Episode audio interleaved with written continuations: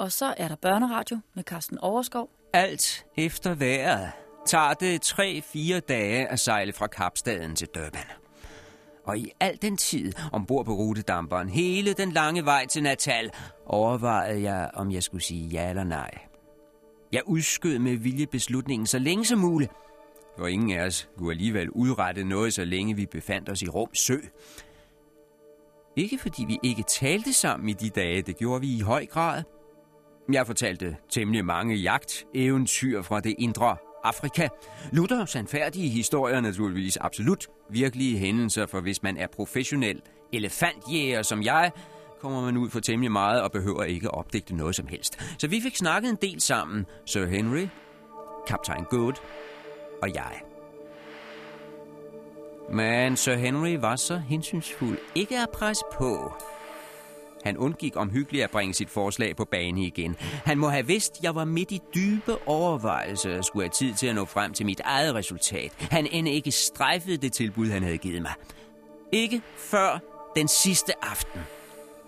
En vidunderlig sommeraften, hvor vi alle tre sad oppe på promenadedækket og vidste, midt i det fortryllede mørke, da vi gled op langs Natals kyst, at i morgen ved daggry ville Durban dukke op bag brinken.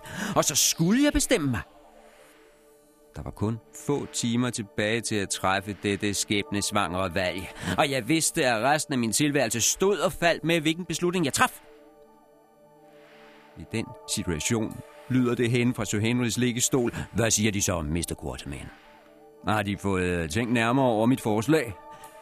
Ja, hvad siger de? I stemmer kaptajn Gut, som om han har haft det spørgsmål på læben i lang tid, men ikke har turt spørge før. Nu må de da snart have bestemt dem. Tager de med, eller tager de ikke med? Jeg forholdt mig tavs. Jeg rejste mig og gik hen til reglingen og bankede pipen ud.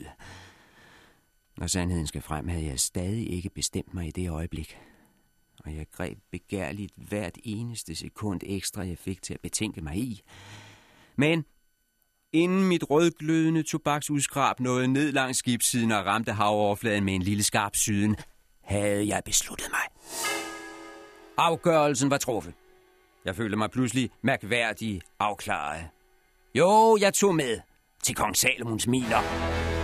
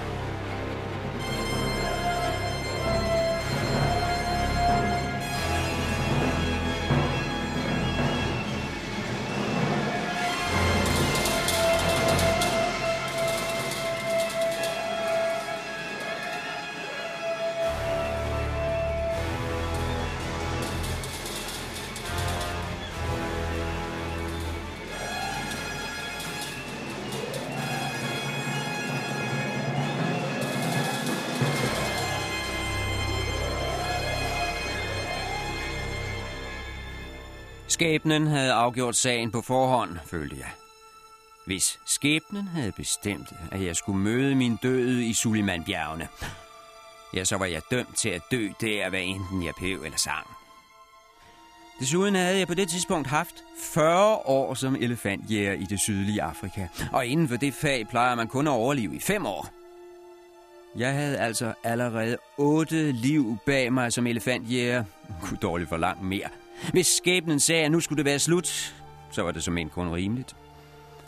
Derfor sagde jeg ja til Sir Henry Curtis. Ja til at ledsage ham og hans ven, den pensionerede kaptajn John Good, og hjælpe dem så godt jeg kunne med den professionelle indsigt, jeg med årene havde erhvervet i afrikanske forhold. Stå dem bi på en hver måde i deres jagt på Sir Henrys lillebror, som var forsvundet nogle år før. Om vi så alle tre skulle møde vores endeligt på bunden af kong Salomons miner.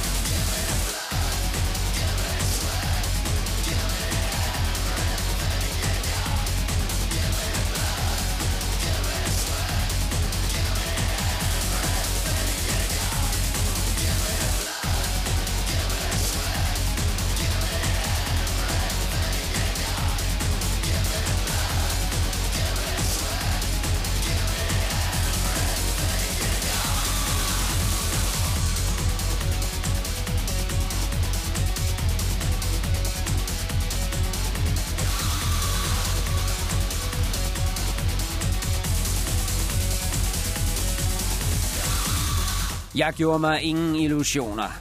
Denne færd var ikke blot afsindig farlig. Den var fatal. Jeg stak ikke noget under stolen. Jeg sagde tingene lige ud til Sir Henry og kaptajn Good. Jeg sagde, det er højst usandsynligt, at vi kommer fra det med livet i behold.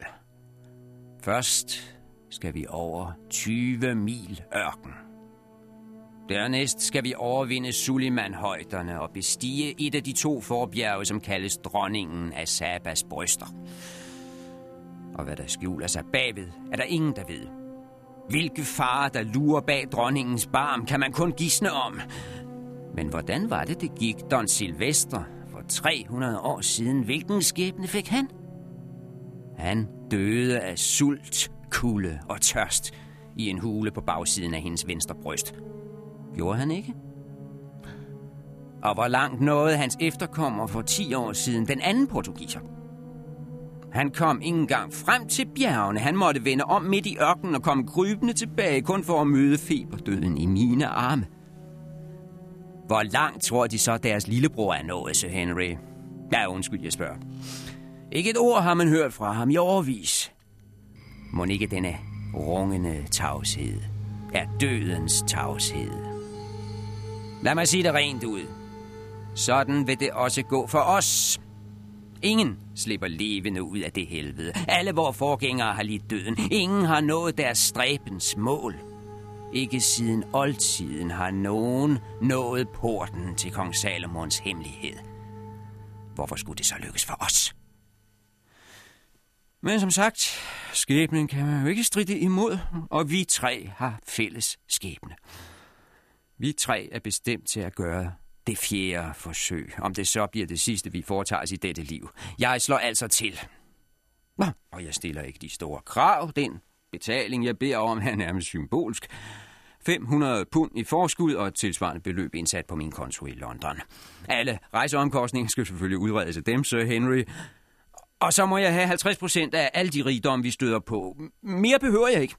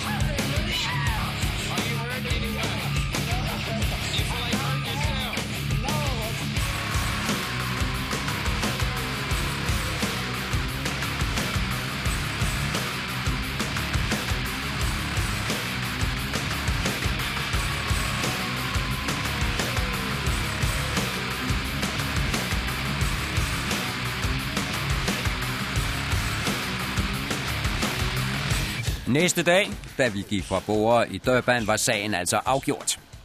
Så Henry og John Good skulle nyde godt af min ekspertise, og jeg kunne begynde forberedelserne til vores videre færd ind i landet. Mm, dog sikrede jeg mig først at få forskuddet i hånden, de 500 pund, og den anden sum indsat på en spærret konto, før jeg foretog mig noget som helst. Men da det var i orden, skred jeg til at anskaffe den nødvendige udrustning til et togt som vores vogn, træk, dyr, våben, mad, mediciner, indfødte tjenere. Jeg begyndte med vognen. Den var 7 meter lang, bygget af kernetræ, stærk, forsynet med jernaksler, men samtidig let og smidig. Det var ikke en helt ny vogn. Den havde været en tur ned til diamantfelterne og tilbage igen, før vi overtog den. Men det var kun en fordel, for så havde den allerede bestået sin prøve og vist, at den duede. De bageste tre meter var overdækket. Der var soveplads til to mand, skuffer, skabe, meget praktisk. Jeg gav 125 pund for selve vognen, altså uden trækdyr. Ikke min egen penge naturligvis, så Henry betalte, men et ganske rimeligt køb, synes jeg. Dertil kom forspandet. 16 trækdyr er det normale, men jeg købte 20 for at have nogen i reserve.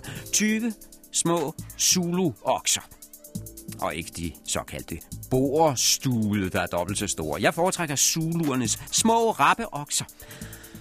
De kan ganske vist ikke laste så hårdt, men de sejrer og klarer nemt en mil mere om dagen end borernes tunge stud. Den slags skal man vide. Det nytter ikke at komme til Afrika og så bare købe ind til højre og venstre. Man skal have et øje på hver finger og kende de lokale forhold. Og et øre på hver tog, om jeg så må sige, for man skal også være i stand til at lytte. Høre, hvad de sorte siger – Ganske vist er de primitive, naive som børn, disse indfødte og ret drikfældige, må man desværre indrømme. Men husk, de har trods alt levet på disse egne i flere tusind år. De kender deres verdensdel, og de kender deres dyr. De ved, hvor hårdfør en stud skal være, og de våger måske ikke grine boerne lige op i ansigtet. De nøjes med at fnise i det stille, når de ser de kvapsøde hollandske køer træske op i det mørke bagland. De ved, og nu ved I det også, at den slags trækdyr aldrig vender tilbage.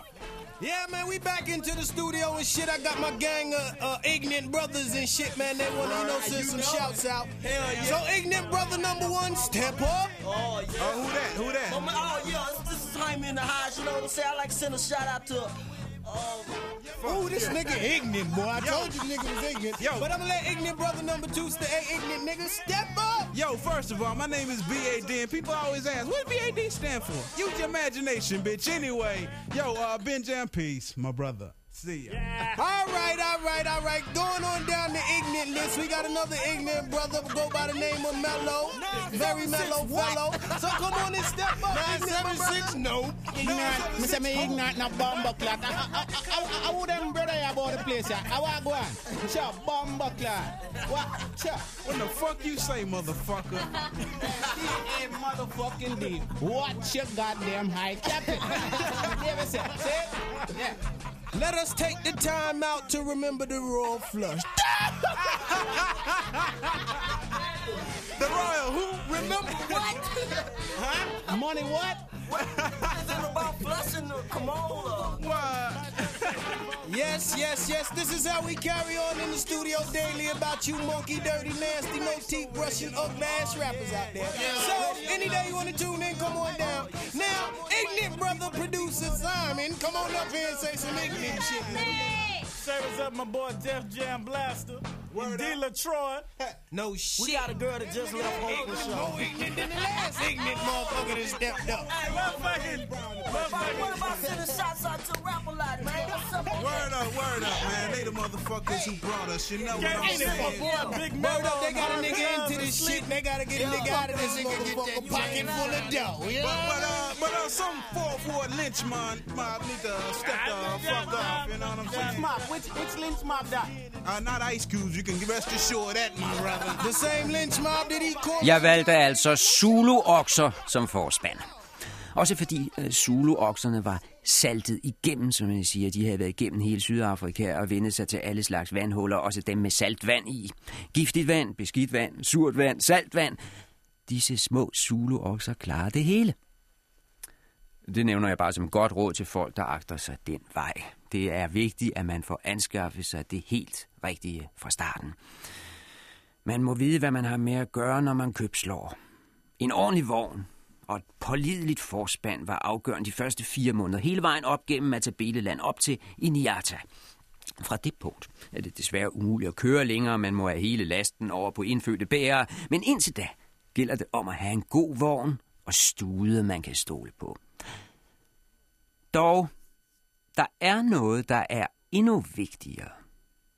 Noget, du skal overleve på hele vejen, også efter du har skilt dig af med din vogn og dine trækdyr og trænger videre ind i det mørke kontinent til fods. Det er våben. Det kan ikke siges tit nok. Alting står og falder med, om man har de rigtige våben. Om lidt vil jeg gennemgå hele vores arsenal. Jeg har omhyggeligt noteret hvert enkelt våben ned, gevær, bøsser, rifler og revolver. Jeg kan anbefale at tage papir og blyant frem, hvis man har planer om en tur til Matabele land.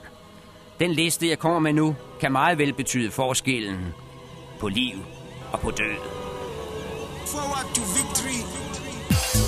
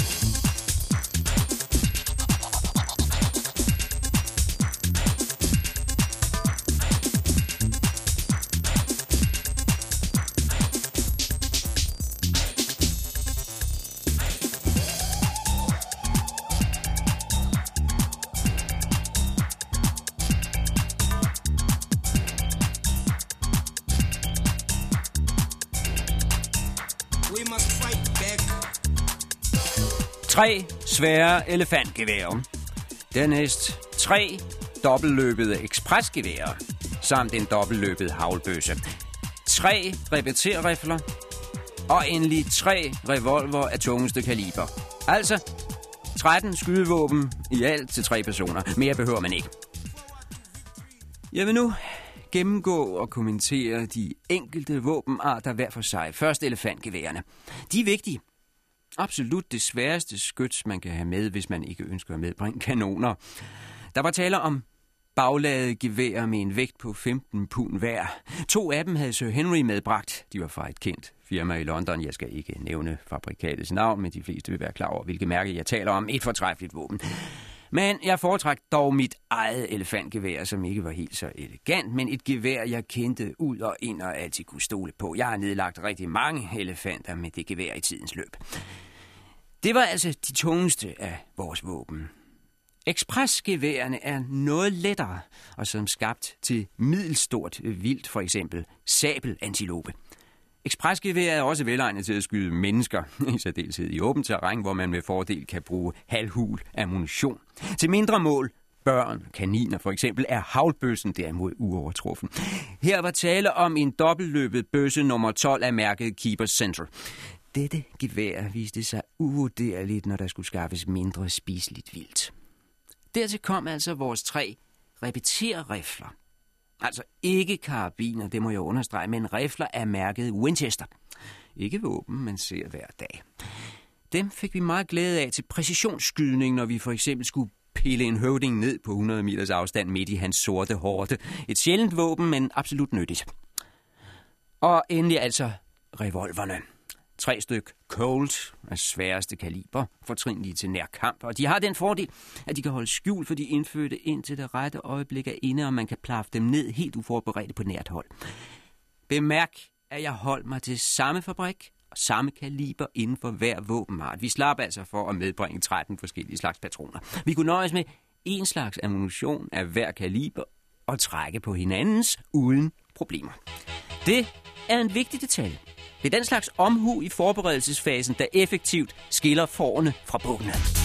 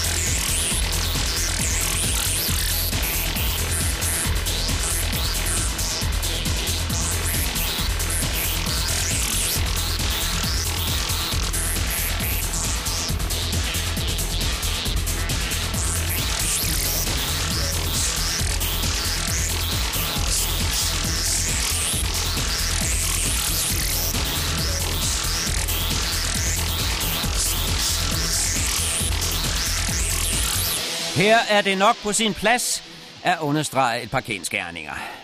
Mere for de få, der ikke har fulgt med i min beretning fra starten. Skønt guderne skal vide, at jeg ikke bryder mig om folk, der kommer halsende bagefter. Scenestarter er en plag. Folk, der ikke kan finde ud af at følge med fra starten, er slet ikke fortjent at komme nogen vegne. Målet vil de aldrig nå. På den anden side, de stakkels mennesker skal jo også have en chance, men det bliver deres sidste chance. Det er absolut sidste gang, jeg fortæller, hvordan jeg mødte Sir Henry og kaptajn Good ombord på rutebåden fra Kapstaden til Durban i Natal. Den lyshårede vikingetype Sir Henry, den unge godsejer, der havde mistet kontakten med sin lillebror efter en arvesag hjemme i England. Jeg kan heller ikke blive ved med at gentage, at den lillebror var forsvundet et sted i det sydlige Afrika, forbedret over, at Henry havde snuppet hele godset for næsen af ham, og jeg var en af de sidste, der havde set ham, før han drog mod nord ind i det ukendte. Og at jeg havde en vag idé om, hvor han var draget hen til de savnomspundne Sulimanbjerge. Og at Sir Henry havde fortrudt efter nogle års forløb og ville gøre det godt igen med sin lillebror. Men han var altså forsvundet som duk for solen, og Sir Henry måtte selv tage turen til Sydafrika for at opspore ham, kun ledsaget af den pensionerede flådekaptajn John Good, som bestemt ikke var høj og lyshåret, men en mørk, slikket type, som mest af alt mindede om en kontorchef i Marineministeriet. Alt det kan jeg ikke blive ved med at repetere. det siger sig selv. Det kom jo aldrig videre. Altså for sidste gang. Mit navn er Alan Quarterman og jeg står inde for hvert ord af denne beretning, hvor utrolig den end kan lyde. Jeg sværger ved mit navn, mit rygte og min ære, så sandt som jeg har været elefantjæger i Afrika gennem 40 år, at alt dette har fundet sted. Så skulle de ting være slået fast en gang for alle. Fra nu af, kære venner, er toget uhjælpeligt kørt. Nogle af os er allerede på vej. De rappe, de kvikke, de gode starter. Vi skal sammen gennem den uendelige ørken. Bagefter skal vi personligt bakse med dronningen af Sabas bryster. Og som om det ikke var nok, stå ansigt til ansigt med den hæslige troldkvinde Gagul og møde hendes giftige blik. Og sidst, men ikke mindst, skal vi se diamanterne stråle bag den hvide død. Sådan ser rejseplanen ud for os. Men for resten er jeg de sløve, de forsinkede, de tøvende, alle jer, der ikke sprang på i tide. Desværre, jer bliver der ikke tid til at samle op. I kan få lov at stå og glo langs vejsiden med åben mund. I vil aldrig nå frem til kong Salomons miner. Rise the morning, stormy sun. Wells I beat you in such numbers I completely lost the count. I think they've had enough. Chemical mud, diseases flowering, blushing up.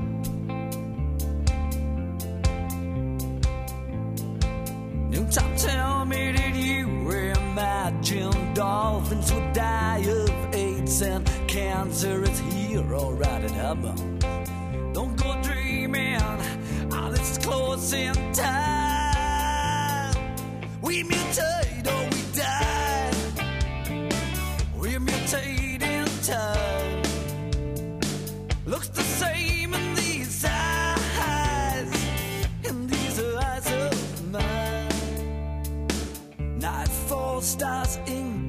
sky. I won't be the bad of my time. I reckon they'll work it out, yeah.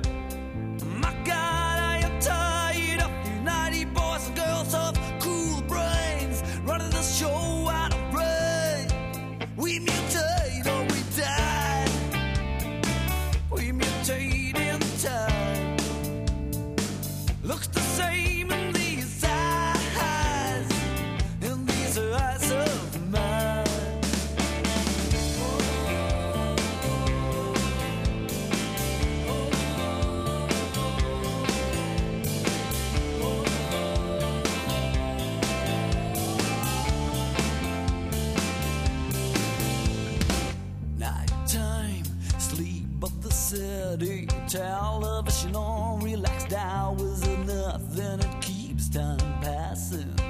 Ah, yeah. Walking around in this town of yours and mine, I hear the seagulls screaming. Yeah, the wind the out they swing. Fucked up destinations. Ain't no time for visions, no. We'll just watch and wait for the sun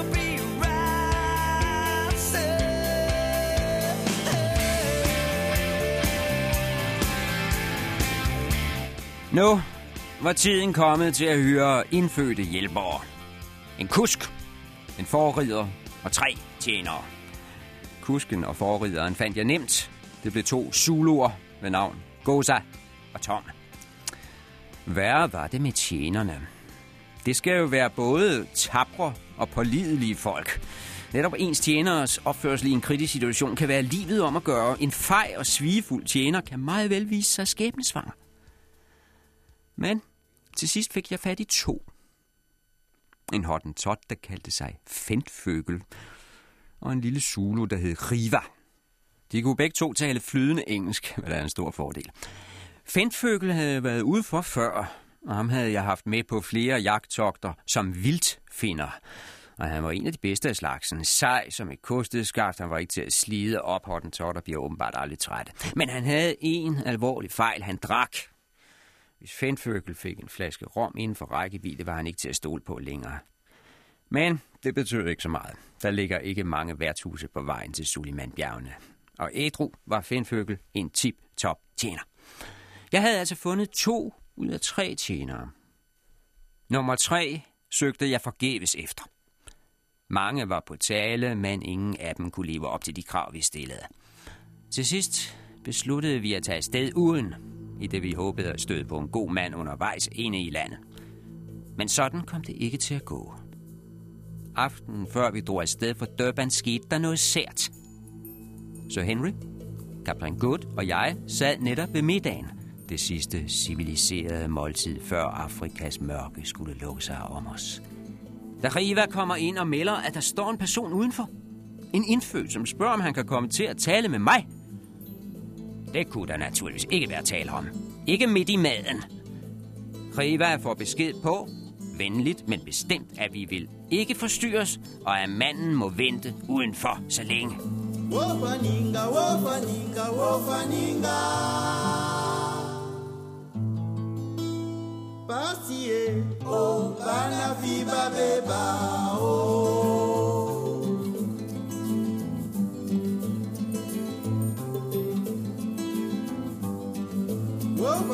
wofaninga wofaninga wofaninga pasie o bana fiba beba o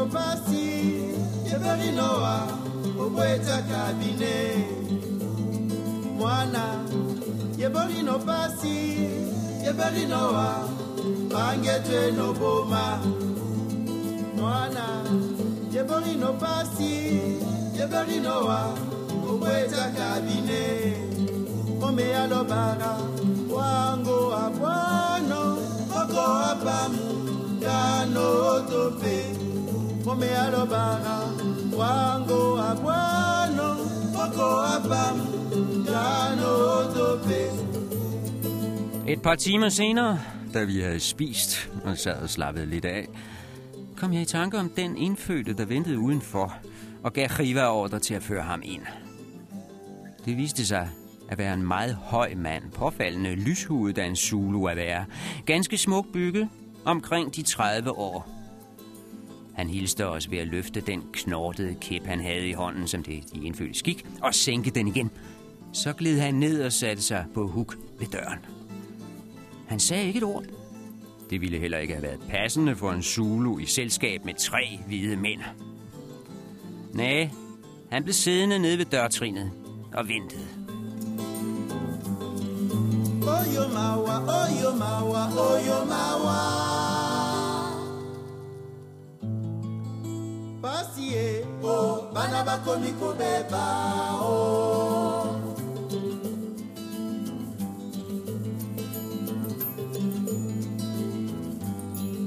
Oyo mawa, oyo mawa, oyo mawa. Pasi o oh, bana bakomi kobeba o.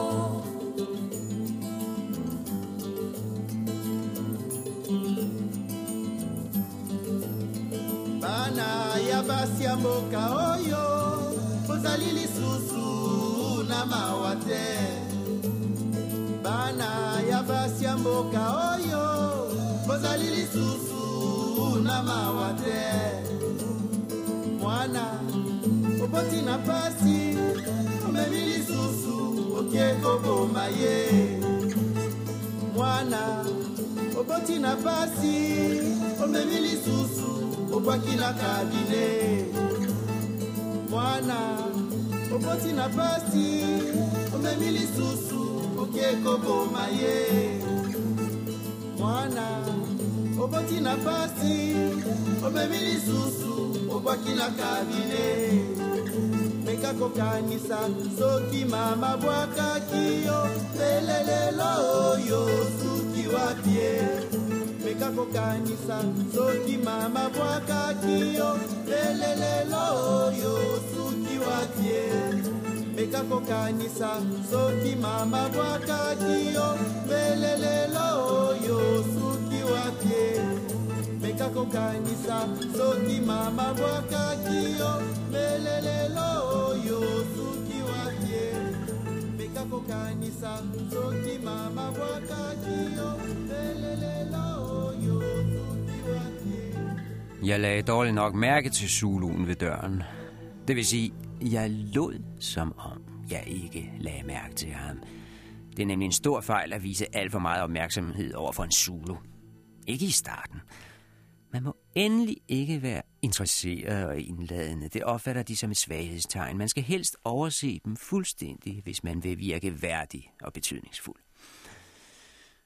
Men jeg kunne ikke undgå at bemærke, at fyren havde en sort ring på hovedet.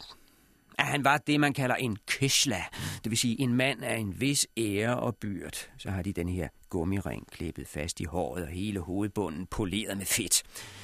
Det var altså ikke en hvilken som helst Zulu, vi havde for os. Og det forekom mig også, at jeg havde set ham et eller andet sted før. Hans ansigt virkede bekendt. Også den lange krigerkappe, som forløbig skjulte hans krop.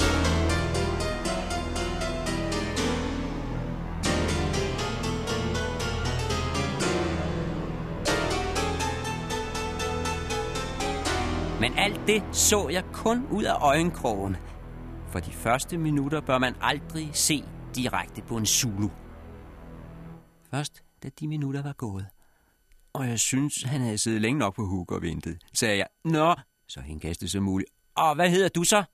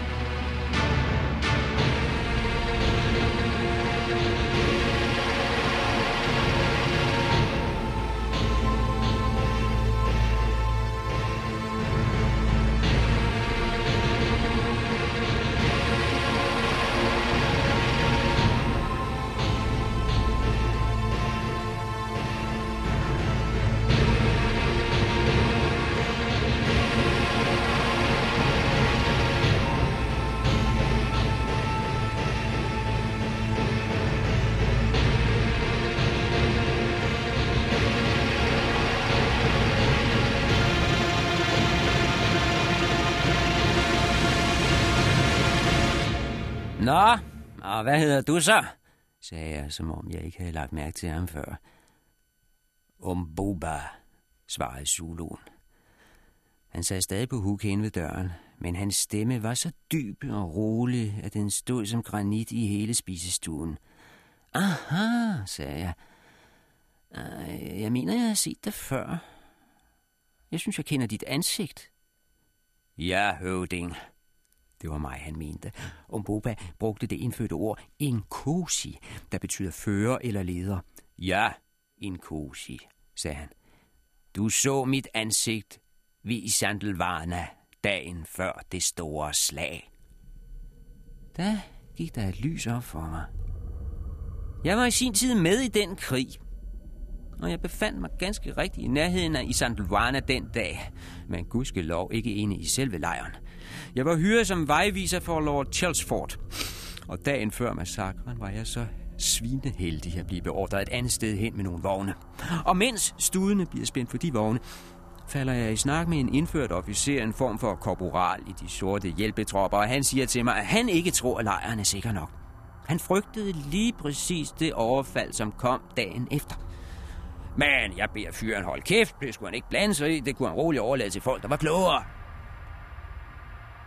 Siden må jeg jo indrømme, at jeg ofte har tænkt tilbage på den mands ord. Det var jo ham, der viste sig at være den klogeste. Havde de bare lyttet til denne lille Zulu-korporal, var mange gode mænds liv blevet sparet. Den franske kejsers søn kunne have levet den dag i dag, bare for at nævne en af dem, der faldt i blodbadet ved Isaac Luana. Det var sket 10 år før. Men nu var der ingen tvivl i mit sind om, hvem den Zulu ved døren var. Jo, oh, sagde jeg. Det husker jeg godt. Men jeg undgik omhyggeligt at røbe mine følelser. Og hvad ved du så?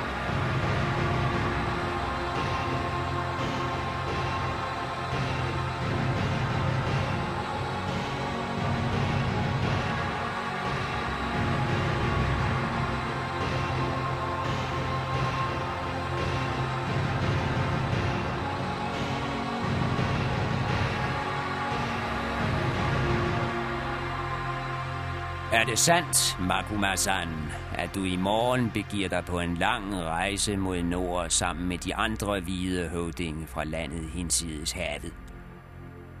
Umbopa spurgte med ro og fasthed i stemmen. Jeg nikkede. Og er det sandt, at du vil drage helt op til Lukanga-floden en halvmånes rejse forbi Manika-landet? Det var unægteligt også sandt. Men hvor kunne han vide det fra? Vi havde gjort alt for at holde det hemmeligt. Ingen måtte kende det virkelige mål for vores togt, og så stod denne vildt fremmede Zulu-fyr og gennemgik hele rejseruten. Ærligt talt, sagde jeg temmelig irriteret. Hvad kommer det dig ved? Men det indsede han ikke. Han fortsatte med hele sin værdighed i behold. Makumasan, det kommer mig ved, fordi hvis I vil rejse så langt i den retning, så vil jeg drage med. Her må jeg lige indskyde, at Makumasan er mit øgenavn her i Afrika. Det betyder den, der står op midt om natten, eller den overvågne. Fordi indfødte kender udmærket min vaksomhed, når vi er ude i buschen. Det er slet ikke noget dårligt øgenavn. Jeg er ganske stolt af det, indrømmer jeg. Men nu tilbage til Umbopa. Hans måde at optræde på var meget selvbevidst. Det var tydeligt, at han kendte sit eget værd, trods det, at han sad på huk for os. Der var en ro over hans stemmeføring og håndbevægelser, som røbede en personlighed af ikke ringe format. Den måde, han anmodede om at komme med på turen, var hverken bedende eller tikkende. Det var knap nok en anmodning, snarere en konstatering af, at det ville han altså. Typisk er han hurtigt holdt op med at kalde os høvdinge, og gik over til at sige I hvide mænd. Han betragtede os allerede som jævnbyrdige, af en anden hudfarve ganske vist, men bortset fra det, som lige mænd. Det var at gå lige lovligt vidt, synes jeg. Han var trods alt kun Zulu. Hør lige her, sagde jeg. Dem der lidt ned. Sådan er vi ikke vant til at blive tiltalt af tilfældige indfødte, der kommer væltende ind ad døren. Nu siger du os først, hvad du hedder, og hvilken landsby du kommer fra. Så må vi jo se. Er vi nødt til først at vide, hvem vi har med at gøre. Umbopa stirrede tavst på mig. Og efter et par sekunder gik det op for mig, at det var anden gang, jeg havde bedt om hans navn. Normalt kommer jeg lidt over den slags små pinlige episoder. Herregud, man kan jo ikke gå rundt og huske, hvad alle afrikanere hedder. Det var min gode ret. Spørge ti gange, om det skulle være, så alligevel har glemt det den 11. gang. Men den gik ikke med Umbopa. Der var noget særligt ved hans udstråling. Alene hans blik, disse forbløffet, bebrejdende øjne. Den elendige Zulu fik mig ved Gud til at føle, at jeg havde begået en fejl.